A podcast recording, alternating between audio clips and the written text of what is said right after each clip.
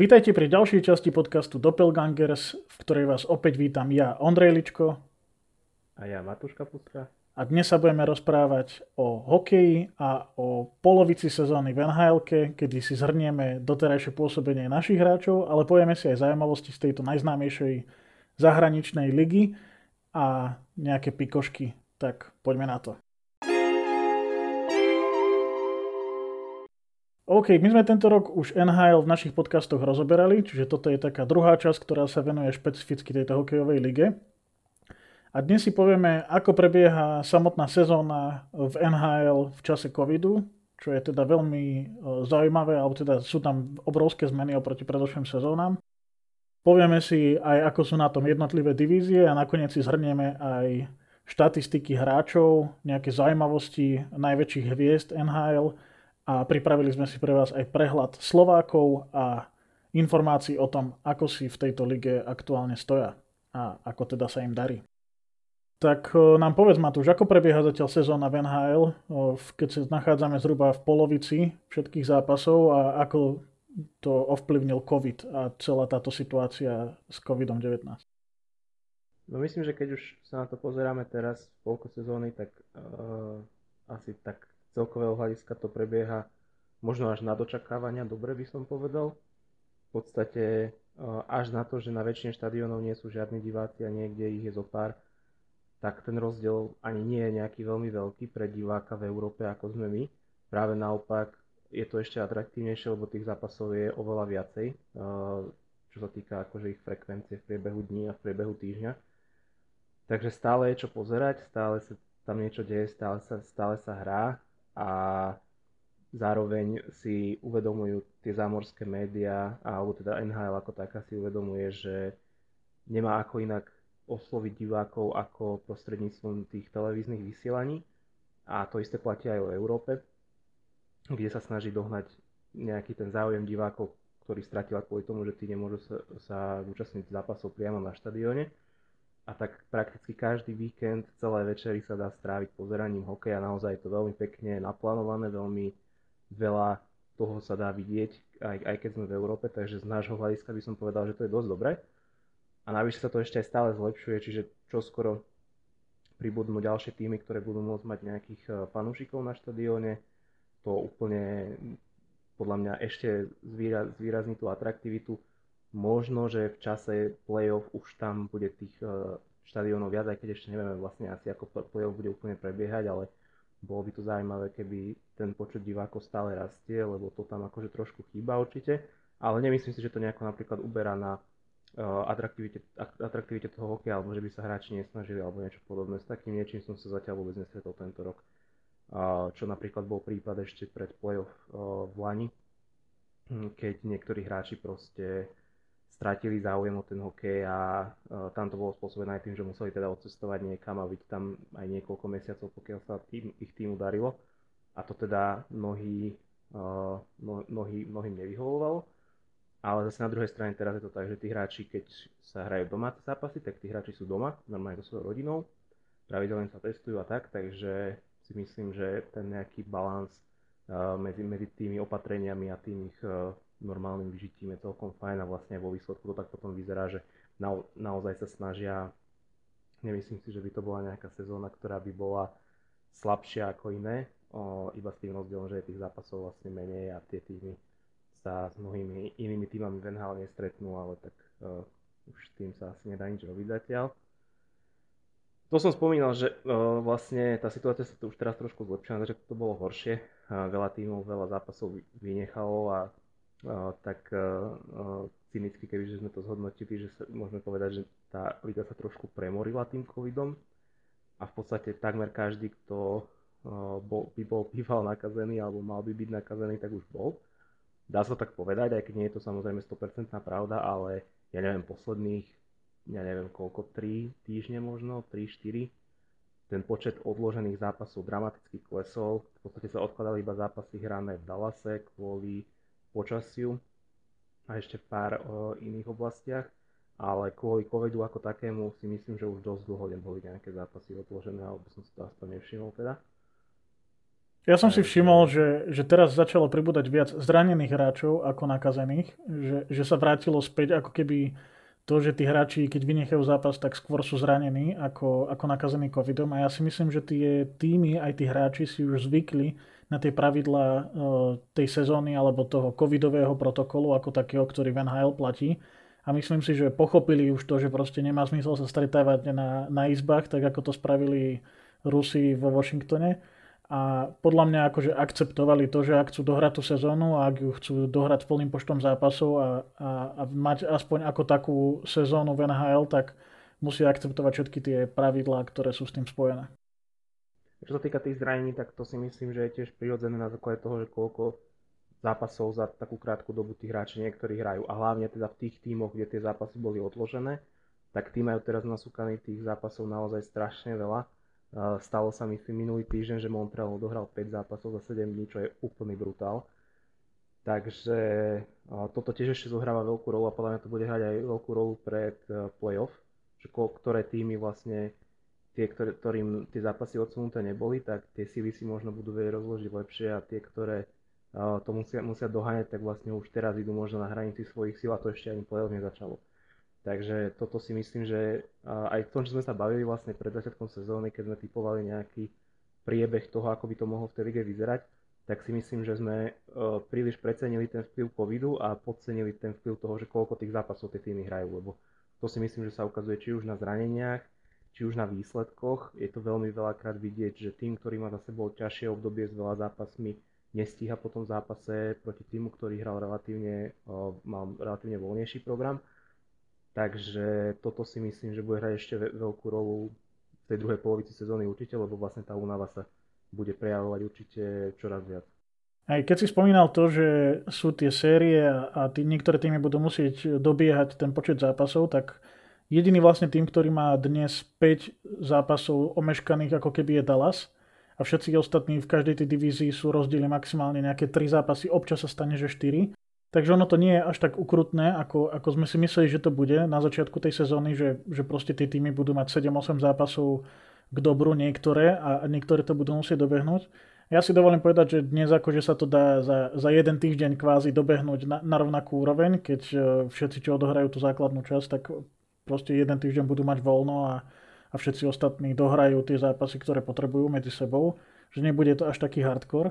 Ale čo som ja troška podcenil, alebo čo som si myslel, že, že sa stane a nestalo sa to úplne, tak som si myslel, že tie zápasy budú strašne monotónne a bude to také menej záživné tým, že tie týmy sa proste stretávajú 3-4 razy za týždeň, alebo majú proste takéto dlhé série, že odohrajú naozaj dva zápasy za 3 dní proti sebe, alebo nebodaj 3 zápasy za 3 alebo 4 dní. A, a že tam tie výsledky vlastne sa budú kopírovať a, a deje sa úplne akože šialenstvo. Ja som prestal stavkovať na NHL, pretože sa to nedá aktuálne Myslím si, že akože môžeš stavkovať len na nejaké osobnostné štatistiky a, a nejaké plusové body a kanadské bodovanie a podobné veci, lebo tie zápasy sú absolútne nepredvídateľné. Príkladom akože môže byť Tampa, ktorá prehrá 0-4 a na druhý deň vyhrá 4-1 alebo koľko, hej, keď, keď hrá zápas, takže Detroit vyhral nad Tampou, hej, toto kebyže mi niekto povie, že sa stane, tak asi by som sa mu vysmial. A, a dnes sa to deje. A dokazuje to aj to, že aj tie úplne slab, slabé týmy, keď to tak môžem povedať, tak dokážu potrápiť aj takých superov ako je Tampa Bay, čo je jeden z najväčších adeptov na Stanleyho pohár tento rok, určite podľa toho, ako sa vyvíja tá sezóna. Takže toto som ja troška podcenil a, a stále sa dá povedať, že ten hokej je veľmi zaujímavý a nedokážeš predpovedať úplne, ako to dopadne. Taký ten, taký ten feeling, že idem si pozrieť hokej, ale aj tak viem, že to Tampa vyhrá. No pred Makovi, akože vyhral Detroit a, a Tampa akože nulová hej, v niektorých zápasoch. Takže stáva sa, že že proste tie týmy hrajú proti sebe tri zápasy a každý z tých zápasov dopadne úplne inak. Hej. Jeden skončí remízou, jeden skončí vysokou prehrou, jeden skončí vysokou výhrou daného týmu, takže je to stále zaujímavé nasledovanie z pohľadu diváka, ale z pohľadu typera to je absolútne peklo aktuálne a, a povedal som si, že po 25 prehraných tiketoch si dávam pauzu od stavkovania, lebo aktuálne sa to nedá teda. Hey, ja, som, ja som podobne dopadol. Tiež som už dávnejšie prestal na to stavkovať lebo nielen výsledky, to akože nikdy sa FNH úplne e, nedalo stavkovať, ale ani, aj ten priebeh zápasu sa absolútne nedá podstate odhadnúť, e, či, či už čo sa týka počtu gólov, alebo toho, že ktorá, ktorý tým bude mať navrh, alebo čo si podobné. naozaj toto sme myslím, že obaja veľmi precenili to, že čo sme si mysleli, že sa tam bude diať, že bude, tie týmy sa budú lepšie poznať, tak možno, že budú na seba lepšie pripravené. Tak je to naozaj presne opak, ako hovoríš. V podstate e, oveľa menej takých výťazných alebo aj nevýťazných sérií evidujem, že by tým vyhral 10 zápasov za sebou, hej, ako ja neviem, pre pár rokov Boston mal takú šnúru, tuším, že 16 zápasov po sebe vyhral alebo niečo podobné. To sa teraz na pár výnimiek absolútne nedieje a vôbec nie v takej, uh, v takej frekvencii, ako to bolo po iné roky. A skôr sa to deje tak proste presne, že 2, 3, 4 víťazstva už je také úplne, že maximum a potom vždycky sa to nejako proste zase skonsoliduje. Akože tie z dlhodobého hľadiska samozrejme sú veľké rozdiely medzi niektorými týmami aj v rámci jednej divízie a tak, ale čo sa týka toho, že by uh, tam bola nejaká extrémna dominancia a že by 10 zápasovú sériu uh, vyhral jeden tým, tak akože aj toto, k tomuto zrejme sa uh, možno v niektorých tých divíziách schyluje, ale je to obrovská, obrovská radita a vôbec to nie je tak, že keď presne ako hovoríš napríklad tú Tampu s Detroitom, že teraz Tampa s Detroitom bude hrať, ja neviem koľko, 8-9 zápasov, tak teraz, že by všetky vyhrala Tampa, to ani náhodou nie. A vôbec aj keď sa hrajú tie zápasy po sebe, že tie týmy proste presne vedia, že z jedného dňa na druhý idú nastúpia proti sebe, tak ten priebeh je absolútne odlišný veľakrát. Ale hej, pozerá sa na to dobre, je to také zaujímavé. A je tam toho veľa... Uh, tieto všetky faktory, ktoré sú možno neštandardné oproti iným ročníkom, tak sa aj trošku podpísali na tom vlastne, ako tá liga vyzerá a, a ako sme predpokladali nejaké silné a slabé týmy pred začiatkom sezóny, tak uh, si myslím, že vo veľa prípadoch sme sa tiež mýlili a, a je, tam, je tam dosť prekvapení tak si myslím, že môžeme to tak e, nejako zhrnúť v rámci tých jednotlivých divízií, lebo v podstate nič iné v súčasnosti nie je relevantné. Úplne zbytočne by sme porovnávali tie týmy z iných divízií alebo z iných konferencií. Tak začneme to východnou.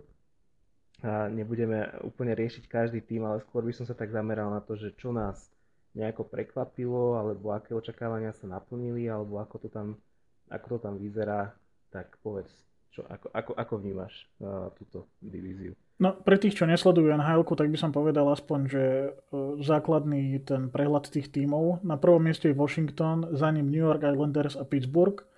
Boston je tak v strede tabulky a, a stále teda môže platiť, že ak nezaberú a budú mať slabšie zápasy, tak môže sa hrať o to, či postupia do play-off.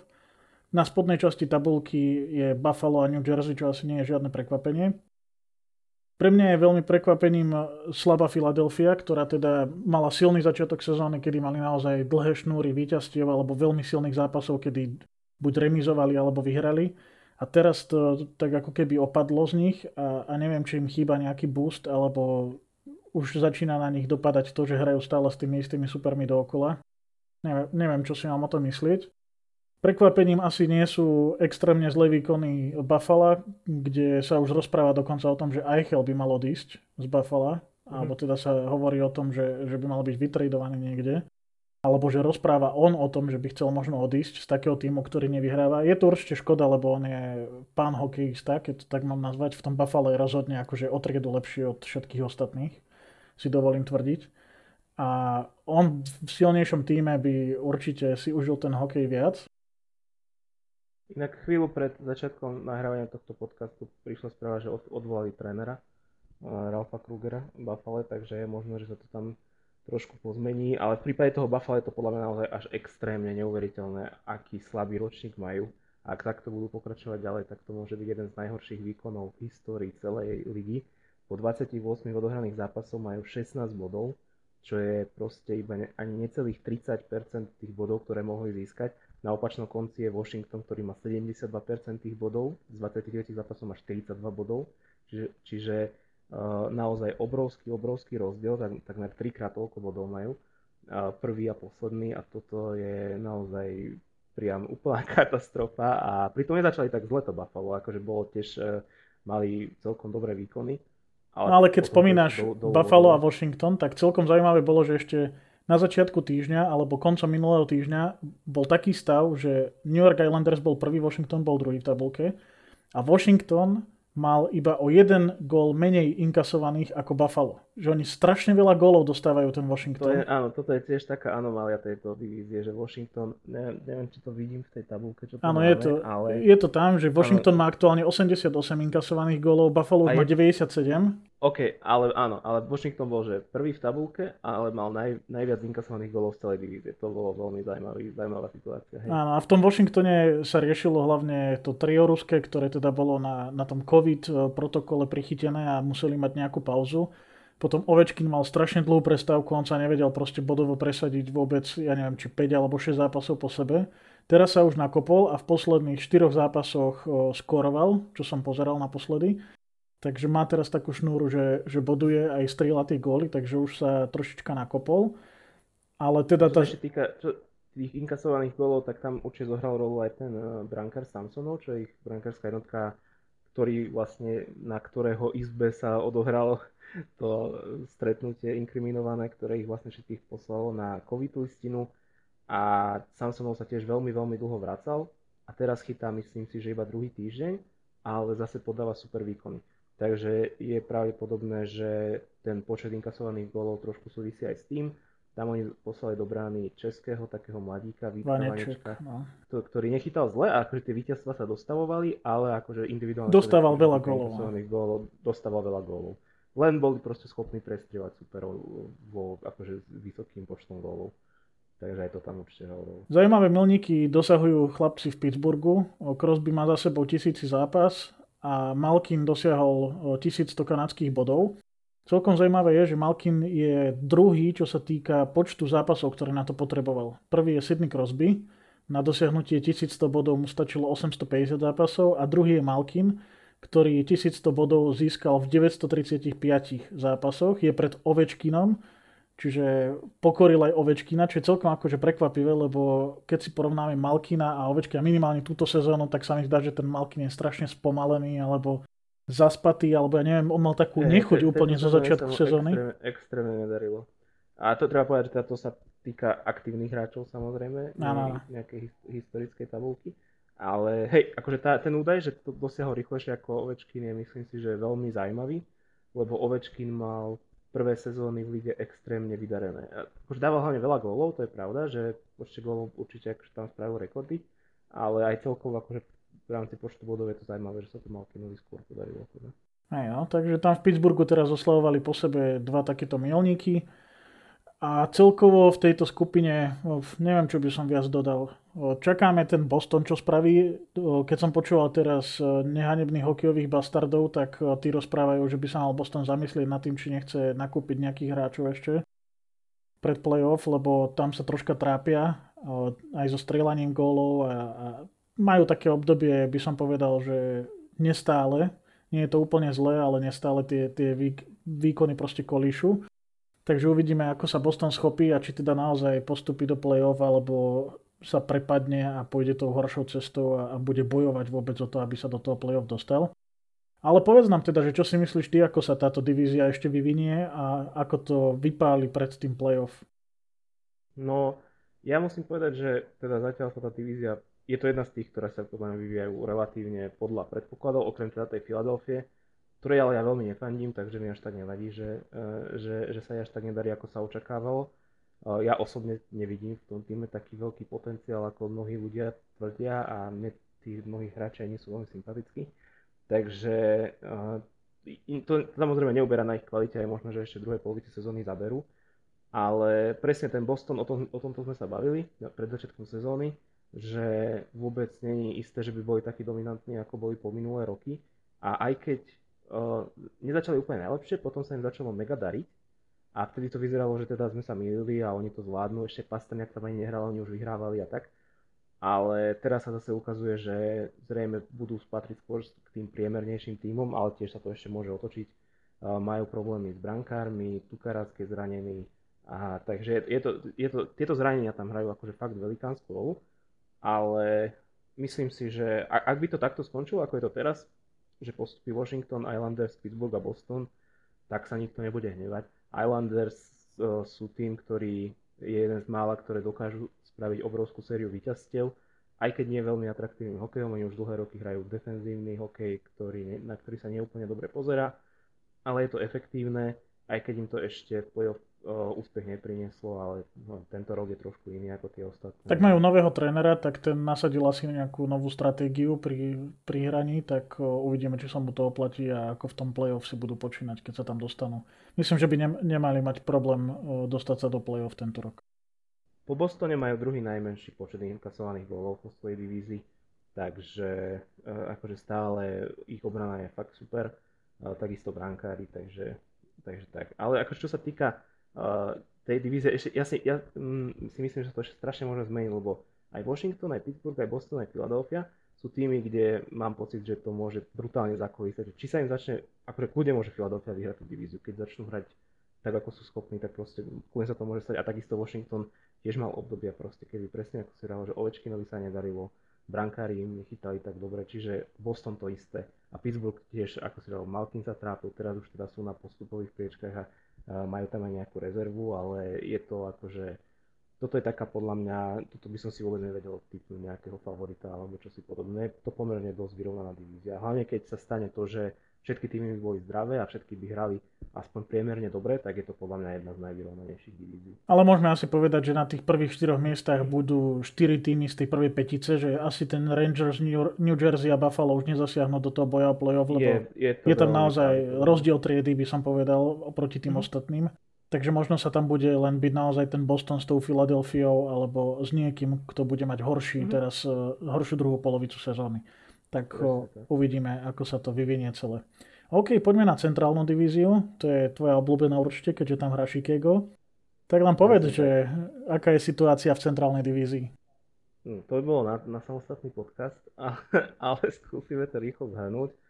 Určite ja si myslím, že toto je objektívna pravda, že výkony Chicago sú najpozitívnejšie prekvapenie z celej ligy aktuálne všetky prognózy hovorili o tom, že Chicago sa s Detroitom bude byť o pozíciu najslabšieho týmu v celej lige, nielen vo svojej divízii.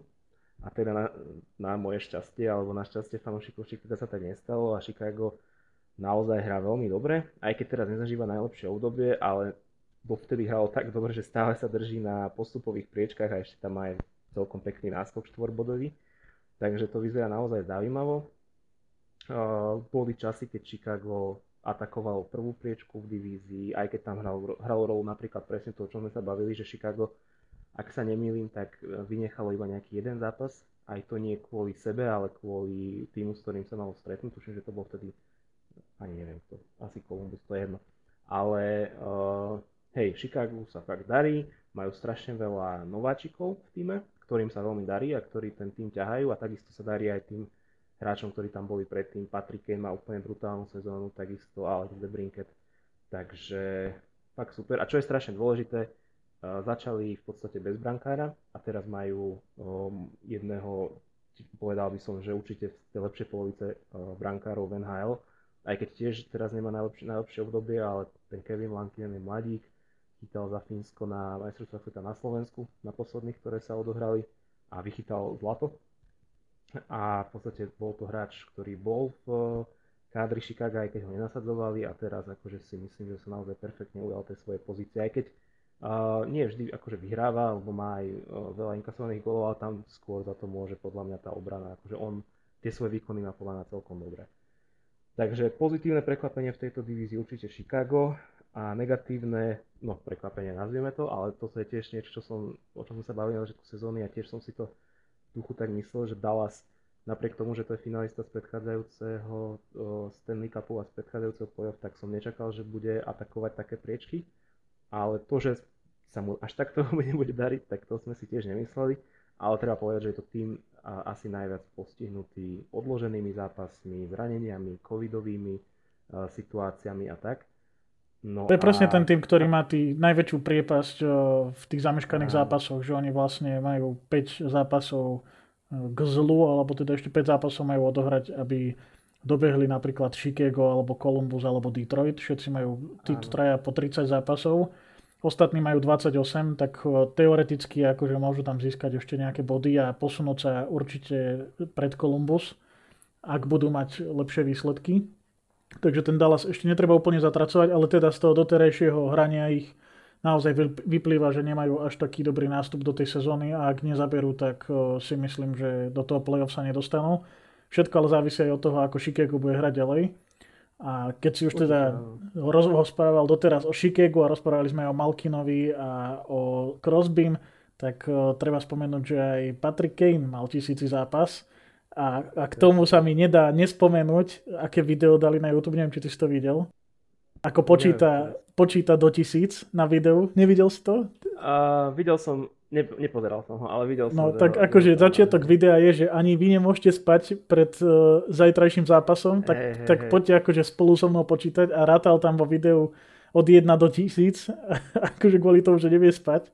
Má to 48 minút a je tam normálne akože v popise, že ak neviete zaspať, tak hlas Patrika Kejna vám môže pomôcť. Hrozne som sa na tom smial, akože frajer, no.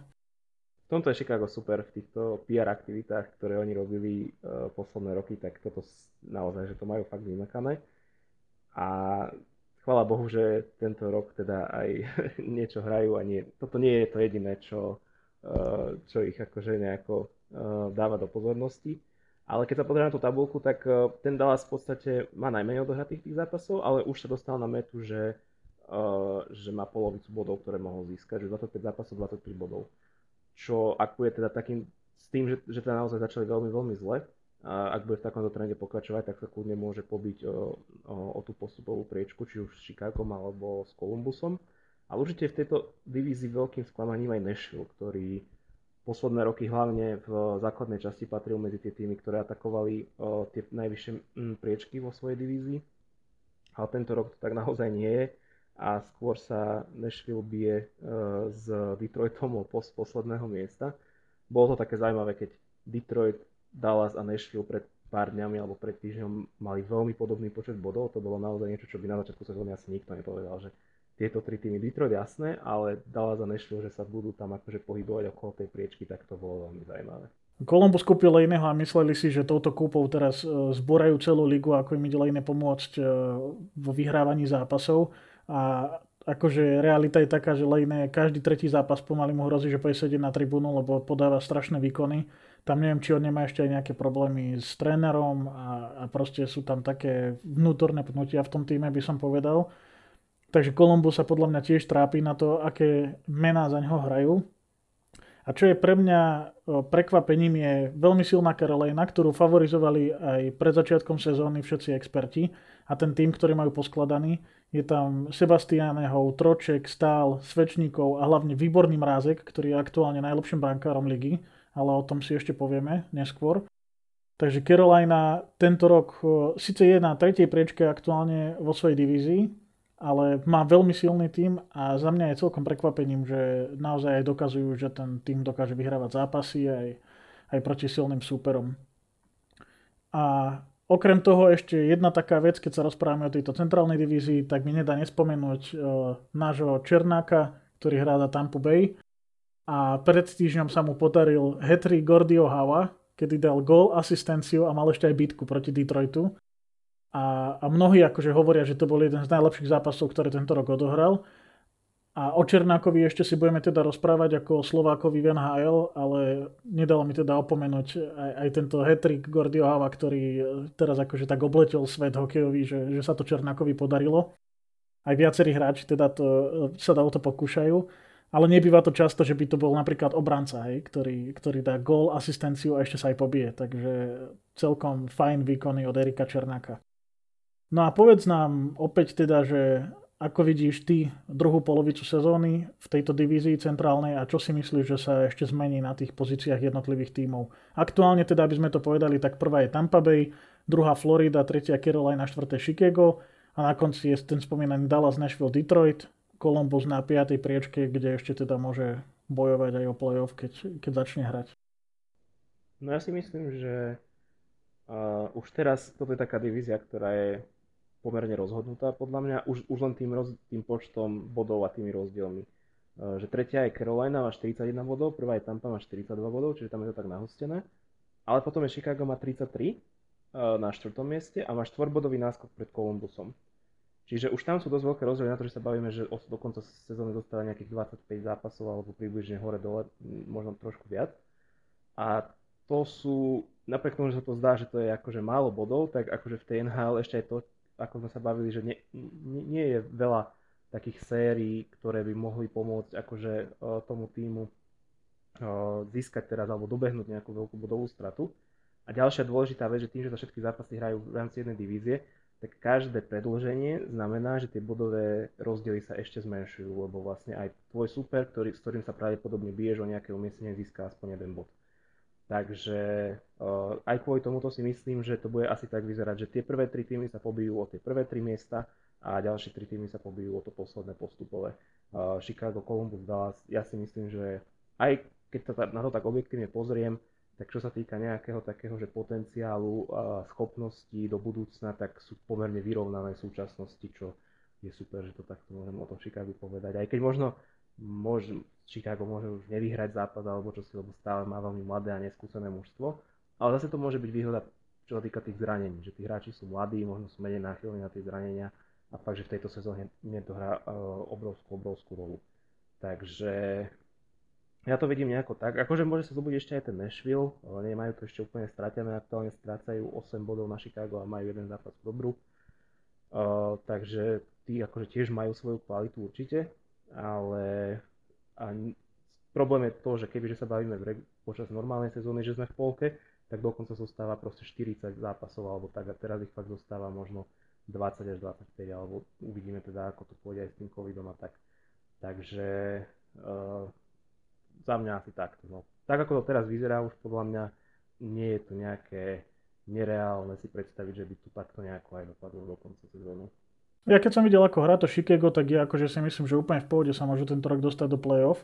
Hlavne keď si pozriem tú spodnú časť tabulky, akože Dallas, Nashville, Detroit, Columbus, to sú všetko superi, proti ktorým dokáže podľa mňa Chicago vyhrať. OK, ten Dallas, keď sa naštartuje a začne hrať tak ako minulú sezónu, tak to môže byť problém pre Chicago ale myslím si, že Columbus, Nashville a Detroit sú úplne v pohode zdolateľné týmy od Chicago a musia si len udržať proste tú úroveň, ktorú hrajú teraz a samozrejme akože vďačia za to aj tomu brankárovi, ktorý inak teraz je medzi nováčikmi veľmi chválený.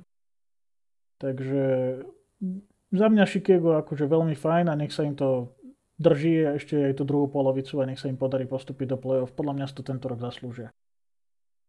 Keď sa rozprávame o kanadskej divízii, tak to si myslím, že z pohľadu na tie body, ktoré tam vidím v tej tabulke, ide o najhoršiu divíziu v celej NHL, kde na prvom mieste Toronto so 40 bodmi, druhé miesto Winnipeg s 36. A, ale akože tie rozdiely nie sú až také veľké, to je zase druhá vec, že medzi tými jednotlivými týmami, medzi prvým a šiestým týmom je 10 bodov, a, ale dva zápasy k dobru. Musíš sa, musíš sa na to tak pozrieť, že majú síce menej bodov, ale možno to je najlepšia divízia, lebo je najvyrovnanejšia, lebo však tie body zostávajú vždy v rámci tej divízie. No. Je to možné, no. Aktuálne je tam teda Toronto na prvej priečke, Winnipeg druhý, Edmonton tretí, Montreal na štvrtom mieste, Calgary, Vancouver, Ottawa ako posledná trojica. Tak neviem, zhodnoť, ako ty vnímaš túto, pozí- túto divíziu aktuálne.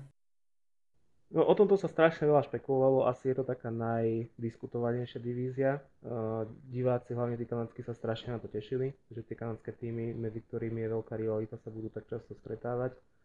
Čo platí, a tá rivalita tam aj je, aj to je vidieť, ale tiež sme sa o tomto bavili, že či to bude vyústovať do nejakých veľkých bitiek alebo niečo podobné, a to sa tiež akože nejak extra nedieje, že teraz by sme vedeli, že Ježiš Maria, tento zápas ide, tam bude strašne veľa bitiek, až tak často sa to podľa mňa nedieje Myslím si, že naozaj tí hráči nemajú energie na zvýš ešte, aby organizovali nejaké hromadné bitky v každom zápase s nejakým uh, konkrétnym súperom alebo čosi podobné a fakt sa sústredia na tú hru, čo je super. To Toronto, uh, to, to, to, čo si ty povedal, že to je možno najslabšia divízia, tak uh, to je tiež taký názor, ktorý všeobecne prevláda a veľa ľudí si myslí, že Toronto by nebolo na takom perfektnom mieste, keby sú tie divízie pomiešané a Toronto hrá aj s týmami z iných divízií. Pretože týmy ako Ottawa, Vancouver, Calgary, Montreal a v poslednej dobe aj Edmonton naozaj sú schopné podať katastrofálny výkon a prehrať ho s hocikým, aj medzi sebou, hoci ako. A to je asi to naj, ten najväčší rozdiel, že tu sa budú od playoff byť týmy, ktoré proste nemajú vôbec dobrú sezónu. Hej, že aj ten Winnipeg, akože darí sa im, ale tiež to nie je taký Winnipeg konzistentný možno ako v minulých sezónach a naozaj iba to Toronto tam vyčneva ako veľmi schopné a brutálne sa darí Matthewsovi samozrejme, má strašne veľa gólov A, čiže tam je to také veľmi zaujímavé a tuto asi najväčšie vidno zo všetkých tých divízií tú špeciálnosť tejto sezóny, že všetci si dávajú pozor na to, čo o tejto divízii povedia, alebo čo povedia o Toronte špeciálne, pretože sa boja toho, alebo majú rešpekt pred tým, že čo príde potom vo, vo semifinále Stanley Cupu, kedy prvýkrát by teoreticky mohli, mohol víťaz z tejto divízie naraziť na nejaký iný tým. Takže pozerá sa na to zaujímavo, typovať sa to zase raz nedá. Je to, je to také... Ja si myslím, že najlepšia definícia tejto divízie je, že Winnipeg je druhý. To, ako, to ti musí stačiť. To je také zaujímavé. A akože Winnipeg podľa mňa, on môže tiež, akože hociaký tým môže byť druhý, hej, môže mať super sezónu, ale Winnipeg ju nemá. To je na tomto najzaujímavejšie. Winnipeg má svoju priemernú sezónu. Nejaké, áno, nepatrí medzi nejaké dominantné týmy a, a napriek tomu je proste druhý. Takže tam je to asi najviac vidieť to, čo sa tu snažíme vykoptať nejako. No. Hej, no tak spodná časť tabulky nie je asi prekvapením, že tam je Otava, ktorú aktuálne ja považujem za najhorší tým celej ligy je tam Vancouver, ktorý od začiatku roka nás presvieča o tom, aký slabý tým to je a akú zlú sezónu majú. Naozaj Vancouver mnohí označujú za, za úplne najhorší tým, keď to porovnajú akože s predošlými sezónami. Že ten Vancouver vedel proste potrapiť aj silnejších superov a dnes je naozaj na úrovni Otavy. Sice je tam medzi nimi priepasný rozdiel 8 bodov pri rovnakom počte odohratých zápasov, ale aj tak proste Vancouver má strašne zlú sezónu a, a vidno to proste aj na tých výsledkoch. Extrémne dobrý vstup do sezóny mal Montreal, ktorý sme chválili v tej prvej časti nášho podcastu a hovorili sme si, že či im to vydrží aj ďalej alebo nie. No tak sa ukázalo, že nie je to až také rúžové, ako, ako to spočiatku vyzeralo. Aktuálne majú veľmi kolísavé výkony a, a stále je to akože veľmi kvalitný tým, ktorý by sa mal dostať do play-off, nemali by s tým mať problém v tomto aktuálnom zložení. Dúfam teda, že nejaké Calgary alebo Vancouver proste nezlomí teraz tú polovicu sezóny a, a nevyradí ten Montreal z tej prvej štvorice. Takže dúfam, že Montreal s Tomášom Tatárom sa dostanú do play-off, akurát musia trošku zabrať, aj keď e, samozrejme body na to majú, stále sú v pohode, majú tam 4 zápasy k dobru oproti Vancouveru a Otave, takže to, akože ten rozdiel bude veľký. Ale hovoriac o tom Calgary, tak tam ešte môžu vidieť nejakého reálneho protivníka v boji o play-off. Oni, teraz, oni boli, myslím, že prvý tým, ktorý vymenil trénera v tejto sezóne, Áno. pretože Calgary je tiež tým, ktorý dve, tri sezóny dozadu boli medzi najlepšími týmami celej ligy v základnej časti, aj keď tiež teda v play veľa vody nenamútili. Ale minimálne majú hráčov ako Gudro napríklad a ďalších, ktorí sú schopní produkovať veľa bodov a dávať veľa gólov. A teda v tejto sezóne sa im naozaj extrémne nedarilo. Takže oni zakročili rázne, pretože pre nich nepostúpiť do play-off je asi nepredstaviteľné po tých výkonoch, ktoré predvádzali v predchádzajúcich rokoch, ale zatiaľ sa to úplne neprejavilo nejako pozitívne. No. Celkom zaujímavé je, že kanadské týmy tento týždeň žiadali riaditeľa NHL o to, aby aj budúcu sezónu mohli mať samostatnú divíziu kanadskú, lebo vidia, že e, tí kanadskí fanúšikovia sú úplne zamilovaní do toho, že proste hrajú len kanadské týmy medzi sebou. Tá rivalita nie je len medzi tými týmami, ale aj medzi tými fanúšikmi. A oni si úplne užívajú proste, že ten hokej sa hrá len v Kanade. A snažia sa teda vytvoriť akúsi takú kanadskú nhl takú kanadskú odnož a, a žiadajú teda tú NHL, aby aj budúci rok mohli byť e, takou separátnou divíziou. Uvidíme, ako na to bude vplývať ten COVID a celkovo tá situácia v športe, ale je to podľa mňa akože z ich pohľadu fajn krok, lebo samozrejme, že tá divízia nie je až tak ťažká, keď to porovnáme, že by hrávali aj také týmy ako Vancouver, napríklad keď vyhral z Vegas alebo s hocikým iným, tak uh, tam je to naozaj rozdiel triedy aktuálne. Takže im možno pomáha to, že hrajú len medzi sebou tí kanadské týmy, lebo nemajú až také silné sezóny, teraz by som povedal. Žiadny z nich okrem toho Toronta ale bude aj z marketingového hľadiska veľmi zaujímavé sledovať, že či tá NHL na to pristúpi a či spraví takúto kanadskú divíziu, ktorá by bola separátna od tej americkej a ktorá by sa možno pripájala k tým americkým týmom až v playoff, tak ako to bude tento rok. Tak to som celkom zvedavý. Z tých predpovedí do konca sezóny myslím, že sme to zhrnuli. Ja len dúfam, že ten Montreal teda sa udrží na postupovej pozícii a Calgary, Vancouver a Ottawa nepostúpia, aj keď tento Calgary teda môže byť o, ešte čiernym Petrom v tejto divízii a môže teda posunúť buď Edmonton alebo Montreal. Ten, ten Edmonton je taký, že, že ešte môže mať aj horšiu časť sezóny, ale môže si naďalej aj udržať ten bodový stav, aký má a ten trend a, a možno postupí. do playoff bez nejakých väčších zaváhaní. Neviem, či ty máš na to iný názor. Ja súhlasím, akože tiež si myslím, že tak ako proste tie týmy naozaj, že mnohé z nich nemajú podľa mňa najlepšiu sezónu a to poradie sa akože môže ešte prehadzovať iba na základe toho, že ako zle budú tie týmy hrať podľa mňa. A keď sa náhodou niekomu začne veľmi dariť, tak samozrejme, že to tiež zaváži veľmi, ale zatiaľ sa žiaden z tých týmov tak nejako neprezentoval, že by boli schopní napríklad teraz potiahnuť šnúru 6-7 výhier alebo čosi podobné, že by začali dominovať alebo tak. Takže ja si myslím, že určite, akože je to tam pomerne vyrovnané, treba povedať, že naozaj, že medzi tretím a šiestým je 6 bodov. Čiže to sa samozrejme ešte do konca sezóny zmeniť môže, ale a myslím si, že nejako dramaticky, že odtiaľ teraz vzíde najlepší tým druhej polovici sezóny, asi, asi to tak nebude. No poďme na zaujímavejšiu divíziu, to je západná, kde hrá Vegas a kde dominuje Vegas, je prvé v tabulke. To je posledná z divízií, o ktorých budeme rozprávať. Čiže tá tabulka vyzerá tak, že Vegas je prvé, ako som spomínal, druhé je Minnesota, čo môže byť prekvapením pre mnohých. Tretie Colorado, ktoré tiež bolo favorizované ako jeden z najsilnejších tímov tejto sezóny.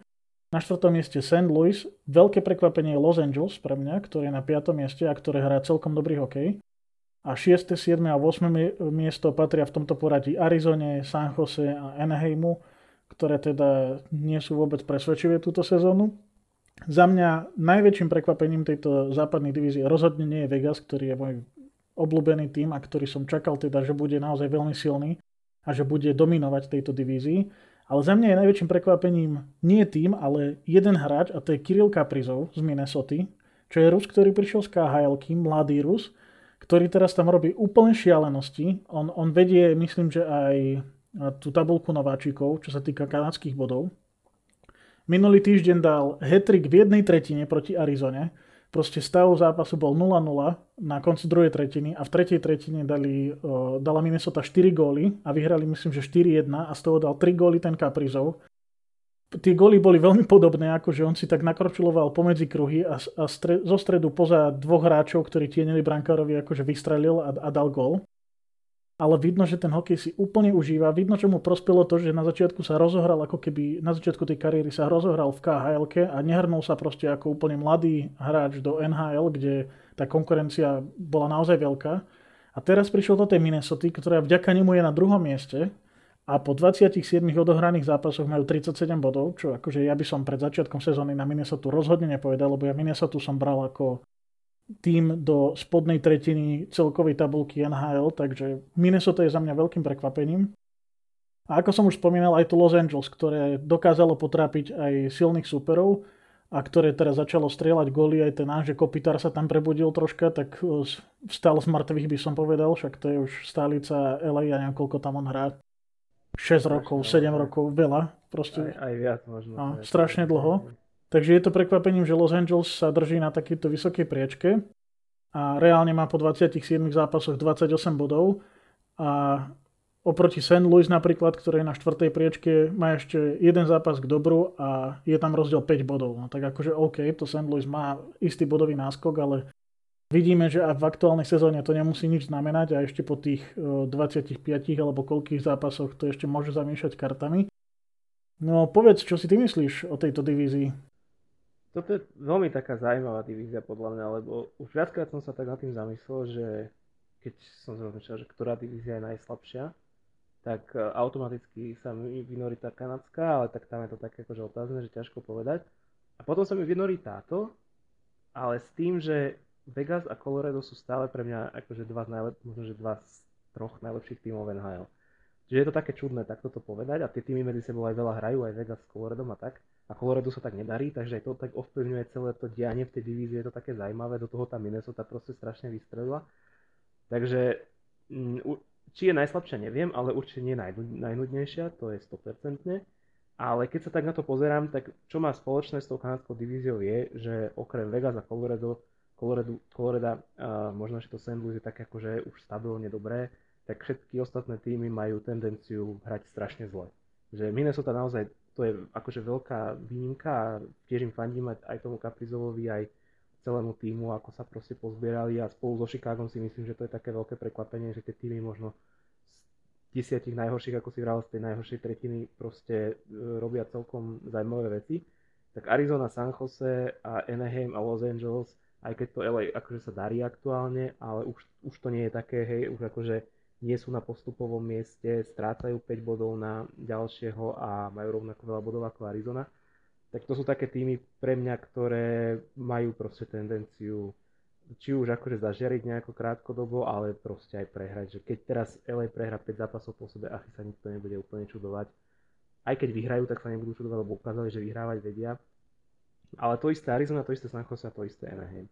Pre nás sú také veľmi podobné to LA, San Jose, Anaheim, to sú všetko tie kalifornské týmy, kde e, to není také úplne tradičné hokejové, hokejové prostredie a vôbec e, sa nečudujem že vôbec som sa nečudoval tomu, že proste keby teraz, ja neviem, fakt, že začnú úplne všetko prehrávať, alebo čo si. Čo akože nechcem tým povedať, že by to neboli kvalitné týmy, ale, ale mám z nich taký pocit a to isté ako aj v tej kanadskej divízii, že je tam veľa takých tímov, ktoré skôr môžu len prekvapiť, by som povedal, tak nejako by som to zhrnul. Ja si ale myslím, že to poradie sa už nebude do konca sezóny meniť a jediné, čo sa tam môže zmeniť, je tá štvrtá pozícia, kedy Los Angeles pri veľmi veľkom šťastí by mohlo akože deklasovať St. Louis z tejto pozície, ale myslím si, že Vegas, Minnesota a Colorado, ak udržia ten trend, ktorý majú, tak majú playoff isté. A, a z tej ďalšej petice, akože si fakt myslím, že ten St. Louis si zaslúži postup. Takže dúfam, že, že si to tiež udržia tie body, ktoré majú ten náskok. A hoci to Los Angeles hrá naozaj možno jedno z najlepších sezón za posledných 4-5 rokov, tak e, stále to nie je taký dobrý tým, ako je napríklad St. Louis. Hej. To, to si môžeme povedať otvorene, že oni majú teraz viac šťastia ako, ako rozumu alebo ako skillu. Takže... To, je, to je podľa mňa dôležité povedať, že kým tá Minnesota napríklad je tam ten Caprizo, ktorý sa tam brutálne ťahá, tak to Los Angeles tam akože nemá nejaké dramatické také zmeny uh, alebo nejakých takých presne, prebudil sa ten Kopitar napríklad a on tam stále bol, hej, čiže to tam není o tom, že teraz by vymenili celý káder a zrazu sú lepší, lepším tímom, že proste sa to tam možno nejaká tá chémia dobre zorganizovala a tak, ale nemyslím si, že by to spravilo takú dramatickú zmenu ako napríklad v tej Minnesota. Alebo v tom Chicago, kde teda to bolo opačne, že dobrí hráči sú zranení a museli nastúpiť mladíci, ale tí mladíci sa ukázali, že sú fakt super.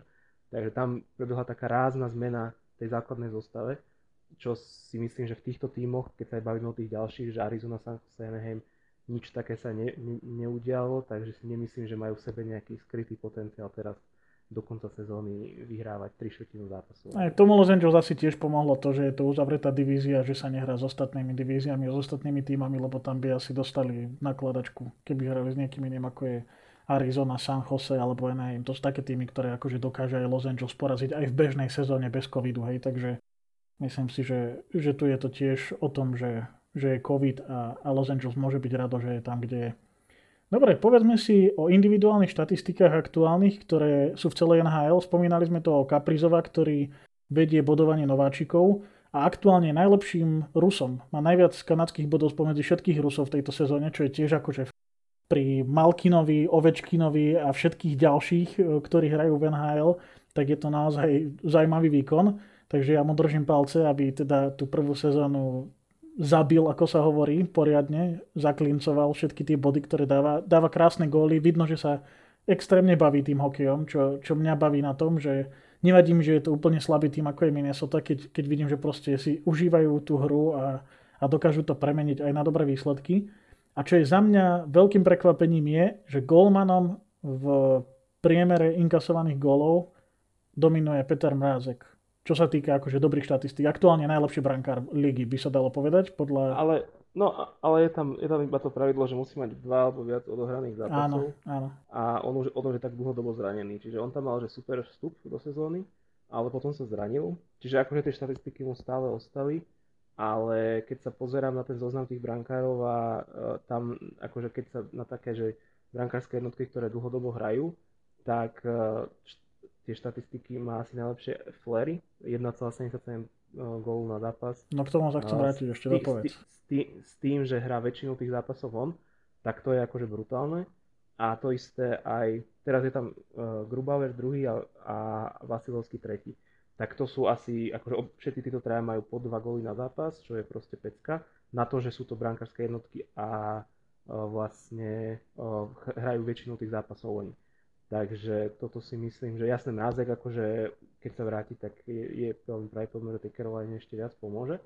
Ale myslím si, že aj tie štatistiky, ktoré tam má Flery a uh, Vasilovský a Grubaver sú akože brutálne dobré a oni sú pre mňa uh, v tomto naozaj, naozaj výnimoční v tom, že sú to jednoznačné jednotky v tom svojom týme a nehrajú že 50% zápasov, a ako, ako niektorí z tých ďalších, uh, ďalších brankárov v top 10, ako je tam napríklad Halák aktuálne, hej. Čiže uh, to, toto je pre mňa akože, Hej. to sú pre mňa traja najlepšie. Tu sa chcem pozastaviť pri tých brankároch, lebo my sme v tej prvej časti hovorili o tom Halákovi, že by sme si teda prijali, aby aspoň polovicu zápasov odchytal a to sa teda nedeje, lebo Halák odchytal strašne málo. Ja som, tam mám tie štatistiky osobné dole, tak on má odchytaných 12 zápasov od začiatku sezóny, teda to je, ja neviem, 30% zhruba. Boston má uh, odohraných uh, eh, 27 zápasov, čiže tak 40% 15, povedzme. Ale, ale s tým, že teraz je Tukarask zranený a chytá oveľa viac. Keď, je to pravda, keď Tukarask eh, nebol zranený, tak Halak chytal možno, že každý tretí zápas, možno ani nie úplne. Čo je celkom škoda. Teraz myslím, že je zranený aj Vasilevský inak, že Tampa tiež teraz trpí na to, že, že má zraneného brankára s veľmi dobrým výkonom. A čo sa týka čo sa týka Fleryho, tak tam ja akože nemôžem nič iné len súhlasiť, lebo Flery má podľa mňa životnú sezónu. Ja neviem, čo on si akože dal, aké drogy na začiatku, ale teraz čo robí, aj tie zákroky, ktoré dáva, je to naspäť tá, tá kvetinka, ktorú, na ktorú sú zvyknutí ľudia v NHL, robí z toho tú show. I teraz som videl, že e, dost, akože zachránila ho tyčka pred golom, tak ju tam začal hladkať, samozrejme hneď to celý internet dobehlo, ako si hladká bránku, lebo mu zachránila gol. A podáva naozaj veľmi dobré výkony Flery na to, ako sme ho pred začiatkom sezóny hovorili, že bude dvojka že bude chytať uh, Lener, tak uh, ten sa teda k reči moc nedostáva a Flery má odchytané naozaj, ja neviem koľko percent, ale myslím si, že to bude okolo 70% zápasov. A je naozaj na vlne, ako sa hovorí, má, má výborné výsledky. Čo je celkom zaujímavosť, sú tie pozície na, pri útočníkoch, že McDavid je prvý, ktorý dosiahol 50 bodovú hranicu v tejto sezóne. To nie je až takým prekvapením, lebo dlhodobo sa hovorí, že McDavid je jeden z najlepších hráčov ligy, bez ohľadu na to, v akom týme hrá. Druhý je Dreisaitl, ktorý má 46 bodov, čiže dokopy už majú takmer 100 bodov k dnešnému dňu. A napriek tomu ten Edmonton proste stále hrá, akože dobre, povedme, že nadpriemerný hokej na ich možnosti, ale stále to nie je proste, že top tým, ktorý by bol adeptom na Stanleyho pohár, si dovolím povedať. Bola teraz asi 2 alebo 3 týždne dozadu taká situácia, že Edmonton vyhral a ani McDavid, ani Dreisaitl nebodovali a stalo sa tak prvýkrát od roku 2017, tuším. No, tak to hovorím. Akože niečo úplne šialené. Alebo možno 18, alebo 19, to je jedno. Keď aj 2 roky, to je jedno, keď to bolo iba 2 roky ale bolo to niečo úplne neuveriteľné. A už sa to potom odtedy stalo, myslím, že zase. Ak, som, ak si správne pamätám, že jedenkrát som pozeral výsledky a sa mi zdá, že to bolo zase. Ale tam akože je obrovský rozdiel medzi nimi dvomi a zvyškom toho týmu. A v podstate to je taká už obohraná pesnička, že oni dvaja sú na prvom a druhom mieste v bodovaní a Edmonton proste je ledva na postupovom mieste uh, vo svojej divízii. Takže toto asi nie je úplne prekvapenie. Hej. Čo sa týka bodov, ale je tam na treťom mieste Patrick Kane, čo môže byť e, teda prekvapením, lebo asi nikto pred sezónou by netypoval, že po Dreisaitlovi bude práve Kane, ten, čo bude mať 42 bodov v bodovaní.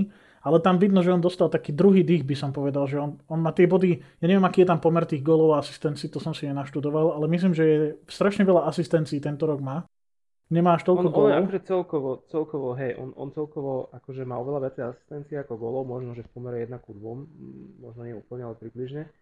Ale akože o tom asi sa, akože Patrick Kane vždy patril medzi, povedzme, že no určite top 10 hráčov NHL a v bodoch nie vždy, ale tam to strašne závisí od toho týmu alebo od, od spoluhráča. Áno, to som chcel povedať, že akože ten skill on určite má, to nikto nebude rozporovať, len proste hrá za Chicago, ktoré v minulých sezónach nebolo také silné. A, a keď sme na začiatku sezóny sa bavili o tom, že Chicago bude zrejme posledné alebo predposledné v celej lige, tak sa ne, nedalo predpokladať, že Kane aj tak bude mať proste veľa bodov, lebo však keď nebude tým vyhrávať a dávať góly, tak nemôže ani on mať. Dokonca sa stala taká vec, že vo svojom jednom fantasy hokej týme som mohol draftnúť Kane a draftol som niekoho iného.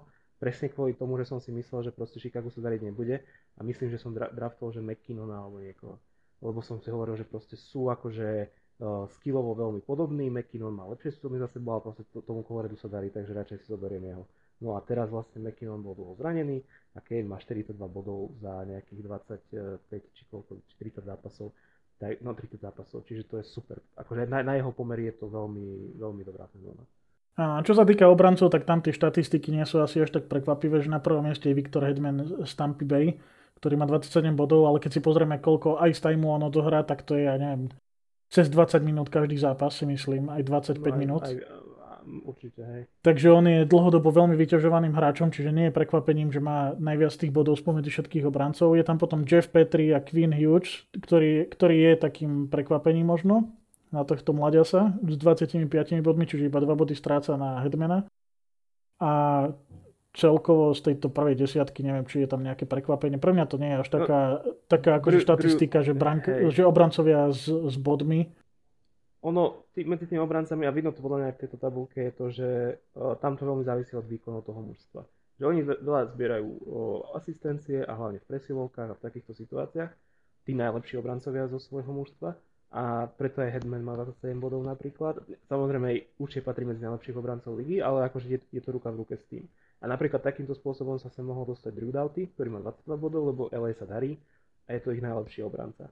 Pre mňa je celkom zaujímavý ten Quinn Hughes, čo si hovoril, ten hrá, ak sa nemýlim, iba druhú sezónu. Uh-huh. Van Hal, Lani bol nováčik, veľmi zažiaril, bol super, ale ostal v tieni napríklad Kejla Makara, ktorý bol v Kolorede proste úplne revolučný obranca a ten teraz ani nie je v tejto top 10 a miesto neho je tam Samuel Girard, čo je o, ďalší mladý obranca z Coloreda, ktorý zase hrá úplne neuveriteľne dobre. Takže akože aj medzi tými obrancami je to také zaujímavé, ale nemyslím si, že tie body sú akože úplne smerodajné, ale na stránke NHL.com to takto majú, tak sme si z toho spravili screen, tak uh, sme sa od toho, z toho trošku odrazili. Ale jasné, pri tých obrancoch sú úplne iné dôležité veci, ktoré sa nedajú posúdiť iba na základe bodov náhodou. Jasné. Dobre, keď spomíname tie štatistiky, tak si poďme povedať aj štatistiky Slovákov v NHL, lebo to je možno to, čo našich fanúšikov zaujíma najviac, alebo našich počúvateľov. Máme aktuálne 5 hráčov, ktorí aktívne hrávajú v NHL. Je to Tomáš Tata, Richard Pánik, Erik Černák, Zdenochára a Andrej Sekera. A Jaro Halák, ktorého sme spomínali, že je brankár Bostonu a aktuálne dostáva viac šancí, pretože Tuka Rask je zranený. Ale poďme si teda povedať o, o týchto piatich Slovákoch, ktorí hrajú v NHL okrem brankára teda. Ja to tak zhrniem, že pre mňa je aktuálne najlepším Slovákom Erik Černák, ktorý podáva perfektné výkony. Dovolím si povedať, že, že naozaj akože nadviazal na tú sezónu, ktorú hral minulý rok. A okrem toho, že je teda už stálicou defenzívy a má isté miesto medzi prvými štyrmi obrancami v Tampa Bay, tak uh, začali ho pomaly využívať aj pri útokoch. Teraz mal dokonca akože také akcie, kedy sám ťahal do útoku a nahrával na góly. Neviem, či to bolo práve proti tomu Detroitu, keď mal ten Havov hetrik. A Hedman sa na tričko Erika Černáka vyjadril a doslova povedal, že drie ako kvoň. To už keď povie Viktor Hedman, ktorý je považovaný za jedného z najlepších obrancov ligy, tak uh, asi to má nejaký, nejakú váhu. Takže Erik Černák podľa mňa zažíva jednu z najlepších sezón, ktoré doteraz mal v NHL. Podľa mňa jednu z najlepších sezón má aj Richard Pánik, ktorý tiež má veľmi dobré výkony. Od neho sa nečakajú akože nejaké body, ale od neho sa čaká skôr taký ten forechecking a, a, a možno nejaké hity a takéto veci a to proste v tom Washingtone dodáva, takže už je takou stálicou zostavy Caps. Tomáš Tatár je klasika Tomáš Tatár, asi ako každú sezónu, to je proste čierna, biela a striedajú sa to ako čiarový kód. To je proste ako, na, ako fakt na hojdačke ten výkon, takže teraz je, je zase také obdobie, kedy sa hľadá a kedy sa snaží bodovo presadiť vo viac ako dvoch zápasoch po sebe. Z Denochára začal krásny tribut, keď prišiel prvýkrát do Bostonu, odkedy hrá za Washington Capitals a spravili mu také video, ktoré pustili na kocke, akože spomienky, že nikdy na teba nezabudneme a tak ďalej. Akože tie slzy, čo mal na krajičku, to podľa mňa boli, že ani nie že milimetre, ale stotiny milimetrov, ktoré delili tú slzu od toho, aby vyhrkla na to líce. Krásna vec, akože videl som z toho video, tak mal naozaj Zdeno na male. Veľká škoda ale je, že tam nemohli byť fanúšikovia, čiže to video akože mu pustili kvázi len v tom live streame, tí fanúšikovia tam nemohli tú atmosféru dotvoriť. Ale hovorí sa o tom, že Boston by mal byť jeden z týmov, ktoré už budú môcť mať fanúšikov na zápasoch. Myslím, že tretinu kapacity budú môcť mať. Takže verím, že keď najbližšie, ešte myslím, že tri zápasy bude hrať v Bostone v nejakom takom najbližšom období, tak e, dúfam, že už tam budú aj tí fanúšikovia a vzdajú mu tú poctu, ktorú si on rozhodne v tom Bostone zaslúži. A čo sa týka toho Andrea Sekeru, tak ja si myslím, že on už len tak dožíva tú svoju NHL kariéru. On sa snaží hlavne odovzdať všetky tie veci, ktoré sa naučil počas svojej kariéry do Dallasu a on tam nie je nejako bodovo aktívny. Ja tu vidím, že odohral 19 zápasov, v ktorých má jeden gól a jednu asistenciu, ale od neho sa asi ani nečaká, že by strieľal góly alebo prihrával na ne. On je naozaj skôr taký ten mozog toho týmu, by som povedal, takže u Andreja je to zatiaľ tak, ako sme si mysleli, že to bude. A ja si len myslím, že on sa nechce zraniť proste a nechce skončiť v tej NHL tak, že by bol proste nejaká zdravá rezerva, alebo že by s tým zranením proste vynechal viaceré zápasy. Aj keď vidím teda, že zo všetkých tých hráčov má najmenej odohraných zápasov, 19. Všetci ostatní majú minimálne 25 a viac, Slováci. Zdeno Chara a Rišo majú 29, Tomáš Tatar 27, Erik Černák 25 odohraných zápasov. Takže ten Andrej Sekera v tomto ešte za nimi zaostáva, ale ja si nemyslím, že Andrej ešte potrebuje si dokazovať niečo, že, že by mal proste nejakú gólovo silnú sezónu, alebo že by chcel proste pomôcť tomu týmu. V tomto smere on skôr bude chcieť odovzdať tie svoje skúsenosti tým mladším kolegom z týmu. Ono, ono je to aj tým, že ten Dallas má celkovo iba 25 zápasov odohratých, ale aj tak je tam vidno, že v šiestich z tých zápasoch nehral a aj ten Einstein už nemá taký, ako mával, ale hej, súhlasím, ja si myslím, že on proste tam plní iné role a nie je jeho úlohou uh, tam dávať góly. A potom som ešte povedať, pri Zdenovi Charovi sa mi to páčilo, že keď dal prvý gól za Washington, tak tam brutálne ovácie spravili mu aspoň spoluhráči, teda tiež keď tam žiadni diváci neboli. Tak to bolo veľmi pekné vidieť, že ako si to vážia ako, ako ho uznávajú ako hráča. A je to vidno akože aj na jeho štatistikách, že ak sa nemýlim, tak je, že najstarší hráč celé NHL túto sezónu, ale myslím si, že to tak je. Má ice time stále úplne brutálny, 19 minút a 4 sekundy, čo je najviac zo všetkých našich slovenských hráčov, čo je proste neuveriteľné. A má asi 29 zápasov, má 8 bodov, OK, nie je to veľa, ale stále proste podľa super výkony, vidno, že mu proste tí e, tréneri dôverujú a naozaj aj na tom mlade ho stále vidieť a takú úlohu, akú plnil v Bostone, tak si myslím, že plní aj tu. A už len kvôli tomuto, túto sezónu určite fandím tomu Washingtonu, že máme tam dvoch Slovákov, ktorým proste sa darí a je ich tam vidieť, všetci ich chvália a bolo by super, keby sa takto ešte podpíšu, lebo naozaj ten druhý pohľad je extrémne smutný, že tabulka Slovákov, ktorí nastúpili v NHL túto sezónu má 5 riadkov a teda 6 s Halákom čo je, že úplne, úplne zlé aj o tých všetkých Slovákoch, ktorí sme sa bavili, že by mohli nastúpiť v tejto sezóne, tak ešte nikto z nich nenastúpil. Nie je to vylúčené do konca sezóny alebo na play-off, to sa často stáva, ale zatiaľ ešte ani jeden z nich nenastúpil. Najbližšie je myslím si, že Jurčo. A Fehervári. A Fehervári, ale sú to sta- hodou okolností to tak vyšlo, že ani jeden z nich ešte neodohral ani jeden zápas, čiže ešte nie sú zapísaní všetci. Pri tom, pri tom Zdenovi treba povedať, že jeho vlastne, nie že odpisovali, ale proste chceli postaviť tú obranu v Bostone na úplne mladých obrancoch. On šiel do toho Washingtonu ako tiež taký rozdávač rozumov by som povedal a možno nejaký špeciál na oslabovky a takéto situácie, kedy využijú tú jeho dlhú hokejku ale on proste dokazuje aj ako najstarší aktívny hráč NHL, že stále je platným. A ja dokonca viem, že on hrával niektoré zápasy aj v prvej obrannej dvojici, takže sa posunul Jasne. hore z toho tretieho obranného páru. Teraz akože hráva každý zápas uh, perfektne, hej, nerobí, nerobí nejaké veľké chyby. Sice mu vyčítajú, že už je pomalší, alebo proste, že má problém s, s pohybom, hej, nejakým prudčím a podobne, ale stále proste podáva veľmi solidný výkon na to, že to je dvojmetrový obor a na to, koľko sezón má odohratých v NHL a na to, ako stíha stále tým malým fagánom ešte, tak je to akože super. Krásne to, sa na pozerať. To, to, to vyčítali aj Jagrovi v jeho posledných sezónach v NHL aj tak bol schopný za 40 bodov v 80 zápasoch. A bolo to vidno, inak to bola sranda. A je to aj na Charovi vidno, a tak to už dlhodobo že aký je obrovský rýchlostný rozdiel medzi ním a ostatnými hráčmi, ale on si to proste kompenzuje pozičnou hrou a tou dlhou hokejkou, ale teraz keď som spolu na to Hagra, tak to bolo také zaujímavé, že on v pásme akože nikdy nedokázal predbehnúť obrancu, ale nikto mu nedokázal zobrať puk, takže to bolo tiež také úsmevné sa na to pozerať. A myslím si, že Chára má minimálne No určite nie Jagrovú akože uh, úroveň, čo sa týka akože legendy NHL, hej, Jagr je proste jeden z možno z desiatich najlepších hráčov histórie, ale, ale čo sa týka hlavne tých aktuálnych a takého statusu proste a rešpektu určite, on proste je to... Je to hviezda, je to hviezda proste NHL. Aj napriek tomu, že je to obranca, aj napriek tomu, že nepodáva extrémne bodové výkony každý rok, ale je to proste hviezda a on je určite akože Hall of Famer v budúci na 100% to sadím všetko na to. Všetci majú pred ním taký rešpekt, on nemá žiadne nejaké kauzy alebo škandály okolo seba. Ako sme sa bavili v tom prvom podcaste on proste strašne zdravo žije, strašne akože uh, uh, propaguje taký zdravý životný štýl a, a šport a medzi deťmi a tak.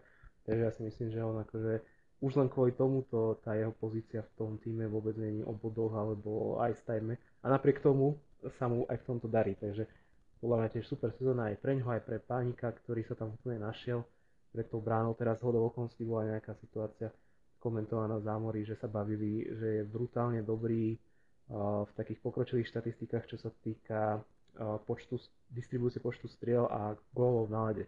On keď je na lade, tak je oveľa väčšia pravdepodobnosť, že budú strieľať, eh, že bude strieľať Washington ako super. To je taká štatistika, ktorá sa sleduje a takisto počet gólov je akože veľmi v prospech Washingtonu, keď je on na lade. Čo sú super veci, ktoré nie sú vidno v nejakých bodových tabulkách, ale proste už dnes sa to sleduje aj na základe toho je ten pánik proste cenený. Takže aj má veľmi dobrú pozičnú hru, aj veľmi dobré akože nahrávky na góly. A keď som pozeral pár zostrihov, kde akože bolo, bola paniková asistencia, tak to boli akože pár excellence nahrávky do prázdnej brány pomaly, hej, svojim spoluhráčom, takže naozaj má veľmi vydarenú sezónu a dúfam, že sa mu bude dať aj v druhej polovici minimálne tak dobre ako v tej prvej a že sa dokáže usadiť v tej NHL, lebo doteraz z týchto akože mladších hráčov, berem to tak, že to je tá jeho generácia, kde je Tatar, Pánik, tak naozaj len Tomáš Tatar bol taký hráč, ktorý hrával aktívne a všetci ostatní boli buď na farme, alebo proste zdravé rezervy, alebo hrávali proste strašne mali ice time. No, Pánik, Pánik hrával veľa ešte v Chicagu, ešte aj s Marianosom, ale hlavne odkedy vlastne odišiel do Chicaga, tak mal také obdobie, že bol strašne... No, ja som myslel tak ako, že posledné 2-3 sezóny, povedzme. Hej, hej, to, to, je, to sú tie sezóny, ako odišiel odtiaľ, tak bol fakt veľmi nevýrazný a teraz je to naozaj, aj v Lani veľakrát sedel na tribúne a tak a teraz uh, je vidno, že, že tam zapadol aj s tým Fairom, takže super, že máme takýto nejaký aspoň trošku slovenský tým v NHL. No. Hej, super, tak eh, chalanom určite držíme palce aj v druhej polovici NHL a dúfame, že, že budú mať minimálne také dobré štatistiky, aké majú doteraz. A neviem, či chceš dodať ešte niečo na záver? No, ja si myslím, že uh, super, že sa nám to takto podarilo zhodnotiť, e, tá polka sezóny prešla brutálne rýchlo, musím povedať, ani som sa nenazdal ako, ale je teda krátka, čo sa týka počtu zápasov, ešte tie zápasy hrajú strašne e, blízko k sebe, čo sa dní týka, takže ide to fakt veľmi rýchlo, ani sa nenazdáme a bude tu playoff. Takže zase je čo pozerať, e, typovať sa neoplatí, ale aspoň tým pár Slovákov môžeme fandiť a tým našim týmom, tak uvidíme, ako to pôjde ďalej. Tak tvoj, tvoj, nech máme čo najviac zástupcov v tom playoff, nech tam postupia všetci Slováci, to by bolo super. Aktuálne je to tak. Všetci Slováci sú na postupových. Myslím, že áno. Okrem Dallasu, Andrej Sekera. Aha, jasne, Dallas, áno, to som rozmýšľal, že oni sú, ale vlastne nie sú, hej, áno. A, takže tak. Super, tak Tešíme sa na vás opäť na budúce. Dúfame, že si vypočujete aj ďalšiu z našich častí podcastu Doppelgangers a majte sa pekne. Čaute.